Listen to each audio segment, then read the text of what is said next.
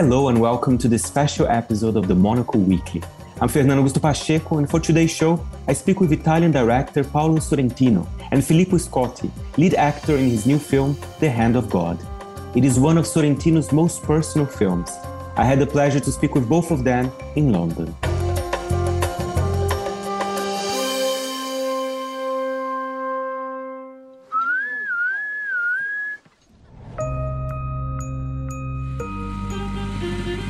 Non correre! Non ti preoccupare, va!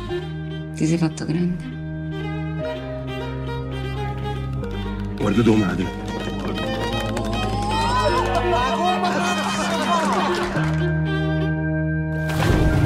eternamente voglio restare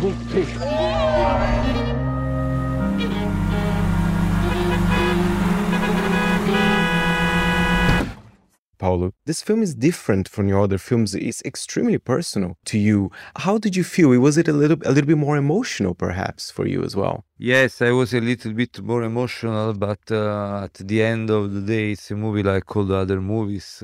Easy and difficult at the same time, like all the movies.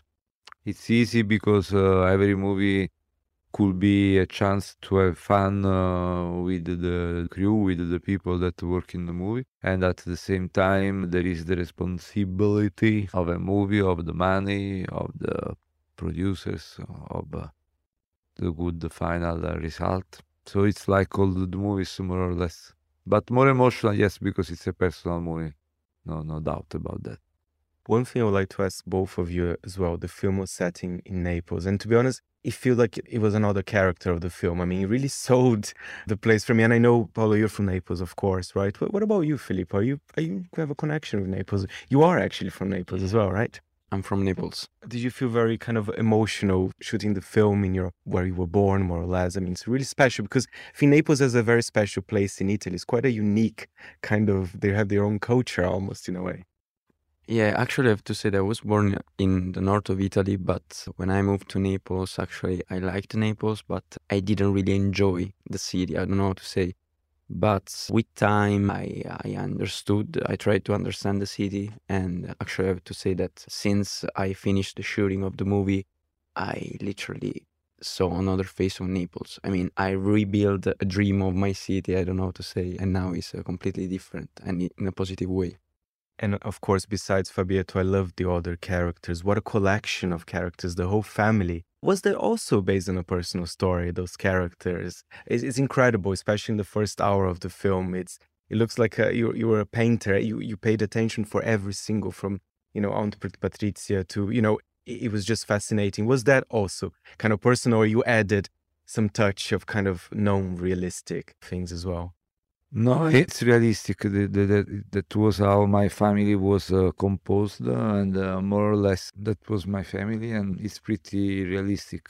Yeah, it's not unrealistic. It looks like unrealistic, but it was completely the reality of the 80s, of the South families on Sunday, on summer, where everybody um, feels himself like an actor. It's something that uh, belongs to our tradition. Yeah, and I put on the on the stage.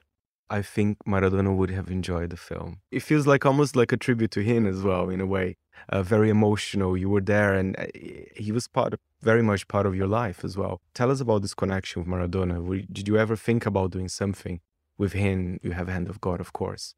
My connection with Maradona is a common connection to many Nap- Napolitan people. He was a symbol, when he arrived, he was a symbol of freedom and of hope for uh, many people to have the chance to, to put again Naples in the center of the world because Naples was in the center of the world for uh, bad reasons, for the criminal war that filled our uh, minds during the beginning of the 80s.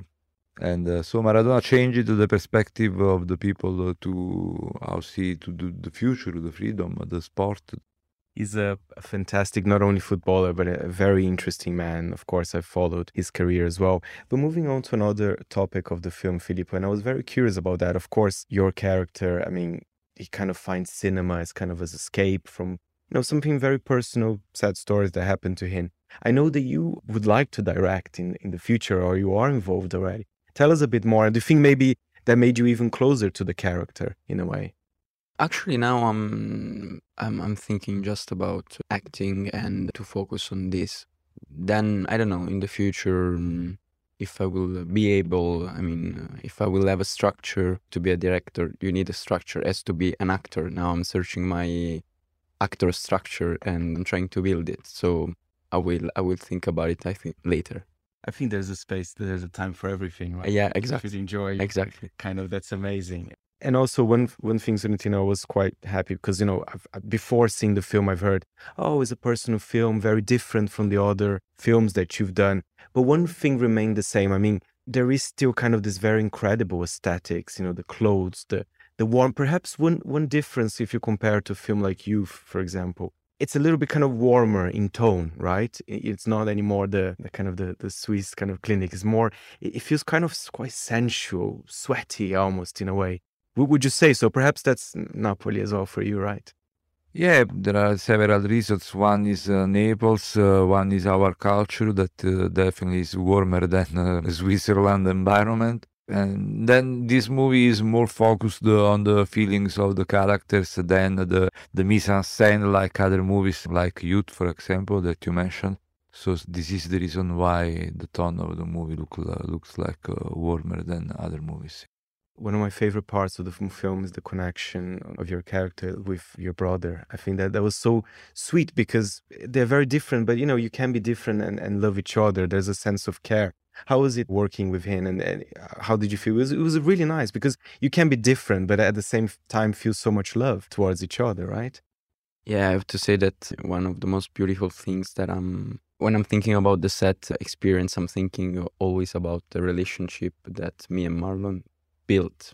Marlon is amazing. I actually I don't know how to explain how this connection happens. The only answer that I can give you is that because of Paolo, because Paolo, you know, I, I remember the first time that when I saw Marlon, I was like a bit, you know, in, tension. I was like, "Mm, I don't understand him. I don't really like him. Let's see, let's see.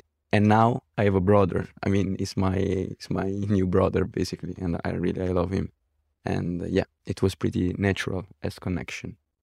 That's that's really beautiful to hear as well how this developed after the film. And another one, Antonio Capuano, how, how fascinating that he's playing almost like a, a real character there. It's it's it's very interesting. How did he receive when you first invited him to do that?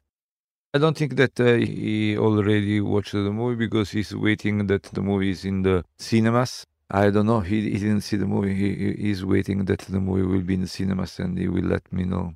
His old style is waiting for the big big room, big screen. No, that's amazing. And one thing also, Sorrento, perhaps not only with The Hand of God, but I really like the way you use music in your films. Of course, in The Hand of God, I noticed it was a bit more um, subdued compared to the other films where there was, for example, I never forget La Grande Bellezza, the, the Raffaella Carrà opening scene, which was, I mean, that, that was a dream coming true. But but, but it's beautiful. What, what's the importance of music in your films? Because I can see it's so kind of well curated in a very beautiful way as well. I don't know. It's it's uh, going ahead. It's less important. When I started um, to do movies, uh, my first movie was a movie set in the 80s as well, uh, and in the world of the um, nightlife, and so the music was very important. And from the first movie I did, uh, I kept the habit to put a lot of music in movies. I don't think anymore about music for the movies. I think just to the characters, to the plot. Instead, in the previous movies, I started from the music and then I, I had to write the script. The people change in the I, I am I am growing growing up. yeah, but that's yeah. That's that's certainly like evolution in a way as well. Paul and Filippo, such a pleasure talking to you and thank you very much. Tu no?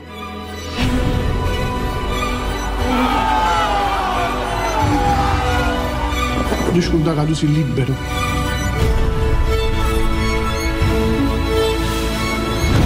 A dire qualcosa rischi. A dire una cosa da raccontare. Sì. A dimmella.